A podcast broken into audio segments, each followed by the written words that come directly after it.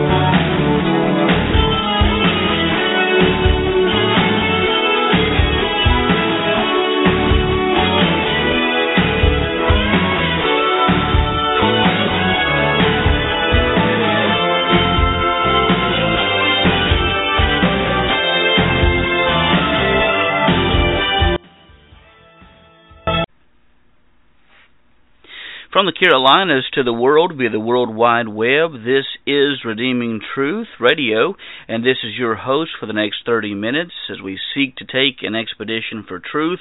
Yours truly, Pastor Brian Chilton. And if you'd like to call in, uh, of course, you'll need to do, show, do so. Uh, during the live show, which airs every Monday at 12 noon Eastern Time. And uh, portions of this show uh, due to uh, possessing a microphone that helps provide a better product, portions of this show are pre recorded. So uh, we will take your calls towards the end of the podcast, um, and so we can go 15 minutes. Uh, over the allotted time that we have, we have uh, 30 minutes for the live show, but we can go 15 minutes over. So, uh, if you have a question or comment, pertaining to anything that we discuss on today's show, or maybe a comment uh, pertaining to uh, previous shows, or a question you have about some uh, theological or biblical uh, aspect of Christianity, uh, be sure to call in, and our number is three two three seven eight four nine six one seven. So be sure to call in three two three seven eight four nine six one seven. Want to let you know about the website over at uh, Bellator Christi, found at Pastor Brian Chilton wordpress.com. Uh, you'll have to type in pastorbrianchilton.wordpress.com. Uh, we are now, I mean, God is blessing this year in 2016. Uh, we are getting ready to hit 113,000 people. Uh, we have really boosted uh, quickly here lately since we've been able to get, uh, or I've been able to post more frequently. and uh, now, one thing that really is just intriguing to me, we have over 1,650 followers or subscribers there at Bellator Christi. So, if you'd like to become a subscriber, it's absolutely for free. Uh, all you need to do is go to the website pastorbrianchilton.wordpress.com, and then click on the subscribe button, which should be at the top right hand corner of your screen. Punch in your email address, and then what you what will happen is you'll receive an email every time an article is published uh, at Bellator Christi, found at pastorbrianchilton.wordpress.com. So go check it out, and. Um, and and and leave a comment. And now we do have guidelines about uh, the type of comments that are allowed. as long as listen, as long as you're not attacking someone, attacking me, or attacking someone personally, your comment will most likely uh, will be posted. And also, I don't allow a lot of vulgar uh, language on there uh, because I try to keep it open for everybody. But um, you know, as long as you abide by those guidelines, you keep it clean. Um, keep it honest, you know, keep it clean, and uh, and, and and engage the ideas instead of attacking an individual, then your comment should be posted. So anyhow, go check us out at PastorBrianChilton.wordpress.com. The website is titled Bellator Christi. Now, coming up this week, uh, have some interesting articles. articles interesting topics that we'll, I'll be uh, talking about on the website this week. Coming up today, I'm going to offer a little bit later on today, as soon as I get it finished and get it published, I'm going to uh, tackle the third way that we can examine Jesus by the historical method, and that is uh, looking at um, embarrassing admonitions. You know, whenever a movement or um, a, a historian is trying to promote someone, uh, you can know historically whether something is true if there are uh, things of embarrassment uh, or, or sayings of that, that lend itself to embarrassment uh, pertaining to the person being uh, addressed or the movement that's being supported. And you find that in the New Testament. But we're going to ask the question uh, does that support the historicity of Jesus of Nazareth? And we'll have the answer today. We'll have the article posted a little bit later today, so be looking, uh, be on the lookout for that. Coming up tomorrow, uh, January the 12th, I'm going to have an article relating to the problem I see. Uh, I saw, well, actually, I saw this past Saturday night. Now, anyone who knows me knows that I'm a big fan of the NFL and uh, you know, last week we saw some great games. Of course, my Green Bay Packers won, and if I had the video cast, you would see me wearing a Green Bay Packers shirt. I'd be all decked out in my Green Bay Packers paraphernalia. Uh, and obviously next week, uh, my other favorite team, the Carolina Panthers, will be playing. Packers will be playing again as well. But um, but but the real problem is something that I saw in the Pittsburgh Cincinnati game uh, Saturday night. And I'm going to talk about that. I'm going to talk about the dehumanization that takes place when we begin to objectify human beings. And so I'm going to address that uh, coming up uh, Tuesday, coming up tomorrow, January uh, the 12th. And then coming up Thursday on Theology Thursdays, uh, we're going to take a further look at the pneumatology, which stands for the study of the Holy Spirit, the doctrine of the Holy Spirit. We're going to take a look at the pneumatology of Watchman Nee. Now, this comes from a paper that one of the, actually the last paper that I wrote for uh, my time at Liberty University and so uh, that's going to be available as the second section. Now, this second section is a fairly large section, so uh, it may take us a few weeks to get through that. But anyhow, we're going to show some distinctives in the theology. Last week we looked at the biography of Watchman Nee. This week we're going to take a look more at the distinctives of um, Watchman Nee's Pneumatology. So that'll be coming up this week at Bellator Christi. Be sure to go check it out. Uh, leave a comment, uh, a question you may have, leave it there, and I'll get back to you as soon as I can. Um, all right, today I want to talk about the uh, problem that we seem to be having with uh, demythologization that's taking place in the Christian church. But before I get into that, I want to just say one more thing, uh, one more, one more. I want to address one more topic um, that I think that is um, important for us as Christian believers. Now, if you're listening to this and you're a skeptic, then um, hopefully you'll see the benefit that comes through Christianity in this, but I'm really addressing believers here. Uh, I had a conversation with a friend of mine just the other day about politics, and we don't always see eye to eye on politics, and it seems like the older we get, the more we disagree on uh, political issues. But I told him uh, ever since I graduated Liberty, uh, I've really cranked up my devotions with the Lord. And one thing that um, God has been convicting me of here lately is the amount of focus that I have been placing on politics. Now, I'm not saying for a moment that politics is unimportant because it is important.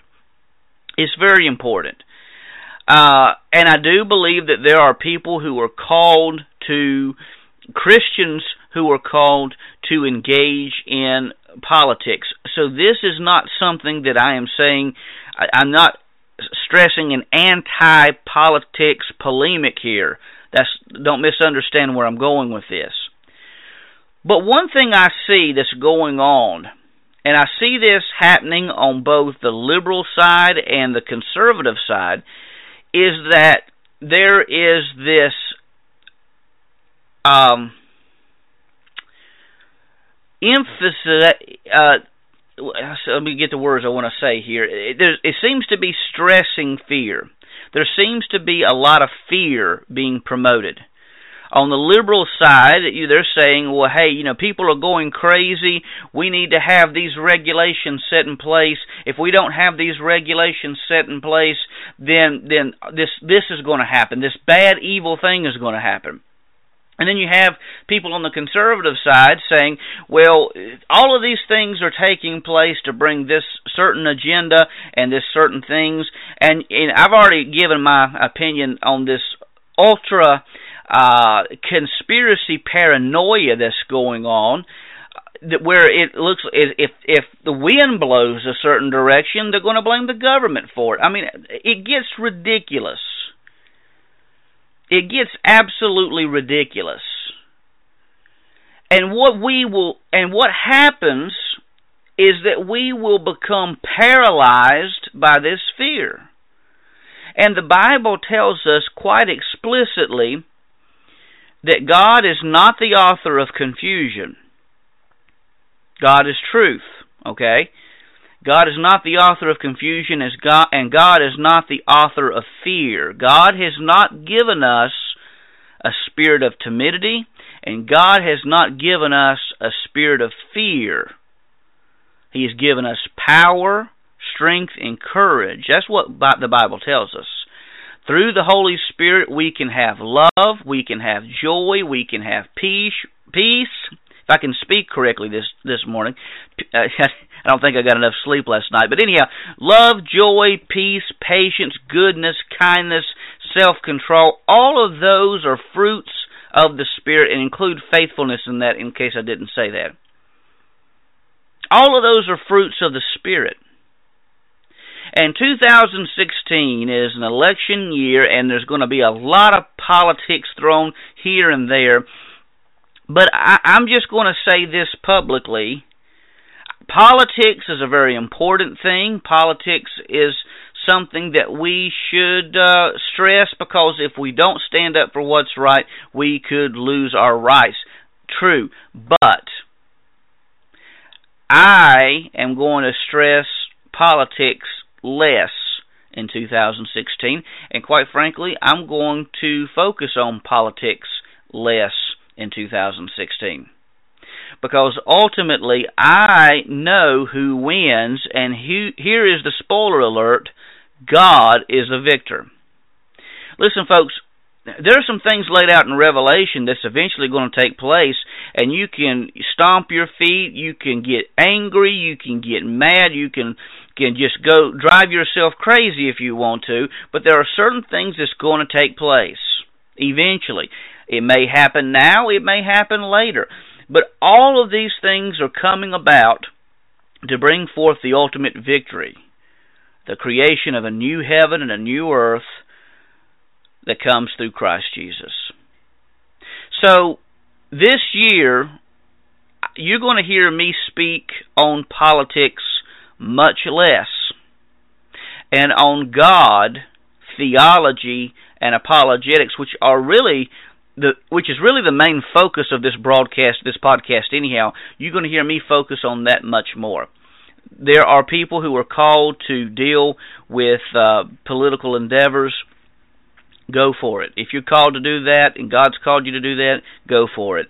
But uh, you know, as for me, you know, I found myself coming to the point where I've been paralyzed by this fear, worrying about what's going to happen here, what's what's going to happen there, and you know what? That's not of God. That's not of God. And anyone that's that's trying to promote that needs to check themselves and see what side they're on. Are you promoting fear or are you promoting God? And I think if you're promoting God, you're going to know that in the end, everything's going to work out. I'm not saying that we shouldn't be aware. I'm not saying that we shouldn't be focused uh, on what's going on in the world. We should be very aware to the things that we're facing. We should stand up. Absolutely. I'm not saying I'm throwing in the towel by any means. I'm just saying that ultimately, if we're not grounded in Christ, and if we don't have a spirit of love, we're going to lose what we really stand for. In fact, you know, I wasn't prepared to do this, but but let me let me just read this right quickly, and then I'll get into uh, the main heart of our show today. I feel the Lord leading in this direction, and uh, you know, if if there's one thing I've learned through the years, you need to follow the Holy Spirit. And I turn uh, to First Corinthians chapter thirteen, and uh, Paul says this. He says, "I if I speak in the tongues of men and of angels." but have not love, I am a noisy gong or a clanging cymbal. And if I have prophetic powers and understand all mysteries and all knowledge, and if I have all faith so as to remove mountains but have not love, I am nothing. If I give away all that I have, and if I deliver up my body to be burned but have not love, I gain nothing. Love is patient and kind. Love does not envy or boast. It is not arrogant or rude. It does not insist on its own way. It is not irritable or resentful. It does not rejoice at wrongdoing, but rejoices with the truth. Love bears all things, believes all things, hopes all things, endures all things. Love never ends. Let me just read one more verse. As for prophecies, they will pass away. As for tongues, they will cease. As for knowledge, it will pass away. For we know in part and we prophesy in part, but when the perfect comes, the partial will pass away. So in the end, what we find is you can add politics to that. In the end, politics will pass away. But love, the love of God, never will. So let me uh, move from that to our main topic. Um, you know, I spent a little more time on that than I intended to, but uh, you know, I feel like the Lord was leading in, to go in that direction, and I don't know who this is for, or or who's listening to the broadcast and or the podcast and needed to hear that. I don't know. Maybe it was more for me than anyone else. But I just think that if we're not careful and we don't spend an adequate time with the Lord and we don't stay focused on who's really in charge, that we can lose our bearings. And and that's a bad place to be. Well, just yesterday after church, I had a conversation with a good friend of mine, Caswell Boo. Uh, and I, we have some good conversations. You know, on most things we agree with each other 100%, but uh, you know there are some issues that we have our disagreements with. And the wonderful thing about this, now, now Kaz and I, we will get in some heated debates and and some people may think that we're angry when we do, but we're really not. It's like Kaz has said, uh, iron sharpens iron, and I believe that. That's scripture, as a matter of fact. And so, anyhow, we we had a good conversation just yesterday. We call I started calling this the the Caswell Chilton uh, Forum, and uh, I think his uh, wife Amanda and kids and my wife and and uh son and parents they they all get irritated at us because we will stay about an hour. Uh we could stay probably about two or three hours after church discussing these issues uh after everyone is left. Matter of fact we were there uh with our families about uh well really after everyone else had gone. But we we talked about how you know, we're going through the Sunday morning series, we're going through and talking about spiritual warfare. And we were talking about Satan in Isaiah 14. Uh, many people believe it's just focusing on the king of Babylon in Isaiah 14, but I really don't think you can say that. I think you see at least implicitly the fall of Satan in Isaiah 14 I think you see uh, uh, so, some other things going on in that passage of Scripture, but that'll be a good Thursday type of article that I'll write uh, sometime later on uh, in the future. But we were talking about how, uh, or how, or he was talking about how he had come across individuals, people in church leadership now, who had seen Satan as merely a myth that uh, saying that Satan was um, just a, an allegory or or a metaphor for evil. And so when the Bible spoke of Satan, uh, that it was just talking about our conquest against evil, standing up against evil forces. Satan really wasn't a, a, a real being, according to uh, this these these leaders uh, but just just a metaphor for the the presence of evil. Well, there are several problems I have with that, and and time will not allow me to go into that. I think that's another good apologetic issue that I think we need to deal with here very soon after we get the series done on Mondays dealing with um, the examination of Jesus by the historical method. I think that's going to be the next thing we'll look at. Uh, is Satan a real being? And I'll go ahead and tell you, yes. He is the source of evil. Okay? Good is a standard that comes from God. You know, before you can have evil, you must first have good, and before you can have good, you must have God. Well, the antithesis of that is that evil is the absence of good, and evil had to stem from somewhere. And I think uh, you can deduce that it had to stem from some particular source, and I think the greatest example of that would be Satan, the adversary, Lucifer, the the son of light, uh, or or um, the day star. I think some translations, you know, translate it like that, and I think there. We were talking about some potential problems there, but you know, again, we don't have time to discuss that today. But uh, anyhow, you know, it seems to be that there is this demythologization that's taking place in the church. It's already ha- happened in some academic circles, and it seems like that it's happening in the church as well. Now, some people, because of this demythologization that uh, stems from people like Rudolf Bultmann and many others, they, they have said, well, we don't need educated ministers. Well, folks, let me tell you, we do especially in the times that we live in, we need ministers who are trained in God's Word and know how to speak the truth, know how to stand for the truth, and defend the truth. But we have to understand that there are places out there that don't take the stand. There are good colleges and good universities out there. Uh, I would say Liberty University is one. I would say Biola University is one. Um, unless something has drastically happened. I know Southeastern Theological Seminary is one.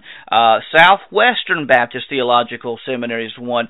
Um, Southern Evangelical Seminary is is one, and the list goes on. Luther Rice. There are many great places out there that teach the Bible and don't teach this, but unfortunately, there are many who have bought into this demythologization of scriptures. And it all stems from skepticism. Now, I wrote an article last week that uh, has been making waves on the website uh, that says if the it talks about what I call the resurrection denying pastor. And this uh, it, and it asks the question: If the resurrection doesn't constitute Christianity, then what does? And I think that's a fair question. This article talks about one Jim Rigby. Okay, uh, Jim Rigby, uh, not a name that everyone will know, but uh, he is the teaching elder at St. Andrew's Presbyterian Church in Austin, Texas. This past Christmas, on his social media page, he wrote, and I quote, coming from Jim Rigby, he said, and I quote, Apparently, because I don't believe in a literal resurrection, I'm not really a Christian. This also means I won't be going to heaven with many of you. He goes on mockingly saying that all that matters is that we admit that we are a worthless trash, but that Jesus likes us anyway. And oh, we have to literally believe, in all caps, literally believe, Jesus' corpse got up so anyway, if you believe the good news in quotation marks, your physical cadaver will get up too. Hopefully someone will remember where you are buried and come dig you up. Now, let me just say I th- this guy is supposed to be a Christian leader. Christianity is built upon the foundation of Christianity is built upon the literal bodily resurrection of Jesus of Nazareth. This is ridiculous. If he wants to be an atheist, have integrity and be an atheist. If he wants to be a deist, have integrity and be a deist, but don't go around carrying the title of a pastor promoting Christianity when in fact you're not a Christian. You say, well, now, Pastor, that's also that's off, awful uh, uh, bold statement to make. Well, it's because of simple logic, and I provide this on the website if you want to take a look at it. Must one believe in the literal resurrection of Christ to be a Christian? And I say yes, and here's why. Number one, I'm, I present four points that is going to present to you the reasons why you need to believe in a literal resurrection to be a Christian. One, now not everybody's going to agree with me on this because somebody may know someone, oh, they're a nice person, and so on and so forth. But as a good friend of mine, J. Andrew Payne says, and I, and I think he's absolutely right on this, being nice does not make you right. And that's true. Being nice does not make you right. One, every religion possesses qualifiers. Norman Geisler writes, and I quote, that the only alternatives to analogy are skepticism or dogmatism. Either we know nothing about God or we assume that we know things in the same infinite way in which He knows them, end of quote. Only the atheist would assume that one can know nothing about God. Thus, nearly every other worldview would accept that certain things are knowable about God, okay, with the exception of Buddhism. Hinduism says you know says you can know things about God. Uh, Christianity says that you can know things about God. Islam says that you can know things about God. Judaism says that you can know things about God. Most world religions have these qualifiers. And in fact, even those that don't promote God, every religion, they and every worldview holds qualifiers. To be an atheist would mean that you do not believe in God. That's a qualifier. To be a Buddhist, uh, you would uh, you're expected to follow the four noble truths and the eightfold path, seeking to seeking to attain nirvana. Okay, for the Muslim, they are expected to say the Shahada, the Shah, Shahada, I'll get that right in a minute, an Islamic creed which holds the oneness of God and that Muhammad is God's final prophet. Okay? those are qualifiers. A person can't be a Muslim if they don't if they don't agree with or believe in the Shahada. Uh, a person can't be a Buddhist if they don't follow the Four Noble Truths and the Eightfold Paths.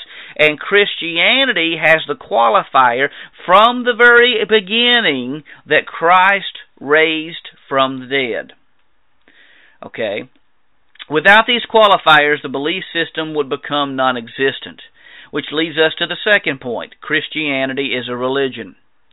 Christianity is a religion and thus possesses qualifiers Okay, meaning that Christianity is a system of beliefs. These qualifiers distinguish Christianity from other worldviews. The third point is is that one of the earliest qualifiers for Christianity was the belief that Jesus of Nazareth literally rose from the dead. Without exception, Christianity was built upon the belief that Jesus of Nazareth walked out of that grave the first Easter Sunday. In fact, Paul writes, if Christ has not been raised, then all of our preaching is useless and your faith is useless. And if Christ has not been raised, then your faith is useless and you are still guilty of your sins. And if our hope in Christ is only for this life, we are more to be pitied than anyone else in the world. You see, Paul himself was standing up against the type of belief system that Jim Rigby holds. And I don't know about you, but if if no offense to Jim Rigby, but if if if I'm put in a position to follow Paul the apostle or Jim Rigby, I'm going to follow Paul the apostle. Paul writes that what he passed on is to you is of first importance that Christ died for our sins, was buried, and was raised on the third day. Well, we're running out of time, but I just want to focus in and stress that from the very beginning, the resurrection was a critical aspect of Christian belief. Therefore, and the fourth point is, the belief in the bodily resurrection of Christ is a qualifier for Christianity, and if one does not adhere to and hold to that fact, then I think it's safe to say that one is not a Christian. There are reasons why evangelical Christians do not hold other worldviews such as Jehovah Witnesses and Mormonism to be part of uh, Christianity because there are qualifiers that constitute Orthodox Christianity. You know, if you don't have qualifiers, then you have no basis to gauge any worldview, not just Christianity, but any worldview. So the conclusion is that yes, I think the literal resurrection of Christ is a qualifier for Orthodox Christianity. And what do, and this brings a couple of things to me. One, if a person is not willing to believe that God has the power to raise his own son from the dead, then what type of God are they promoting in the first place? But secondly, I think we also have to ask ourselves the question do, when we become so skeptical that we're willing to deny good logic and and orthodox doctrines that constitute a worldview, it may be time that we become skeptical of our own skepticism. Resurrection is not just something that's to be believed, but it is something that is historically sound. It is historically solid. Now, we don't place our faith in the resurrection, we place our faith in the one who was resurrected. And if we, from the beginning, doubt or deny that God has the power to raise a man from death, then what type of God is that person serving? Folks, stand on guard. Uh, there's there's a lot of things attacking the church today, but as I said at the outset, there's no reason to have fear Stand firm in your faith with boldness and most of all with love. This has been Pastor Brian Chilton. This is Redeeming Truth Radio saying God bless, and we'll see you back next week.